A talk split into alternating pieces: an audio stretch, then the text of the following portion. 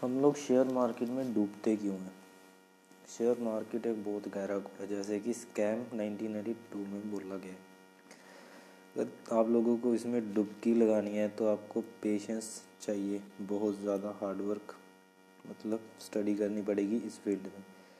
और लोग डूबते क्यों लोग शेयर खरीद लेते हैं। लोग देखते हैं कि इसका पैसा गिर रहा है, गिर रहा है। आधे साल में या एक साल बाद गिर गया उससे तो लोग बेचना शुरू कर देंगे। यही इसी कारण की वजह से लोग डूबते हैं। भी आप इतना सोचो कि आपके जब जो शेयर खरीदा था, उससे अगर बढ़ नहीं रहा, अगर उससे लॉस ज़्यादा था बेच क्यों रहे हो? थोड़ा और वेट करो। बढ़ेगा एक दिन, क्योंकि बढ़ना ही है मान लो आपने प्रॉपर्टी खरीद ली, एक लाख रुपए की खरीद ली, कोई भी प्लॉट खरीद लिया तो अगर उसका प्राइस तो आप उसको बेचोगे क्या? नहीं बेचोगे। जब प्राइस बढ़ेगा, तब ही बेचोगे। तो इसमें सिंपल सी बात यही है कि जब तक आपका प्राइस बढ़ता नहीं है, आप बेचो मत। या तो उसमें आजकल क्या होता है कि आप एक सेट कर सकते हो टारगेट प्राइस भी। अगर इस प्राइस से नीचे जाए तो मेरा शेयर बिक जाए, क्योंकि आप इतना लॉस बियर कर सकते हो। वो एक चीज़ होती है।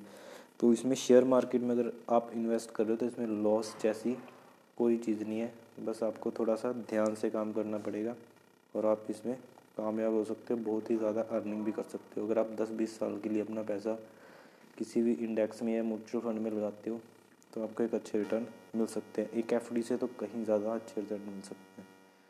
सो डरिए मत, उसको समझिए और फिर इन्वेस्ट कीजिए। Thank you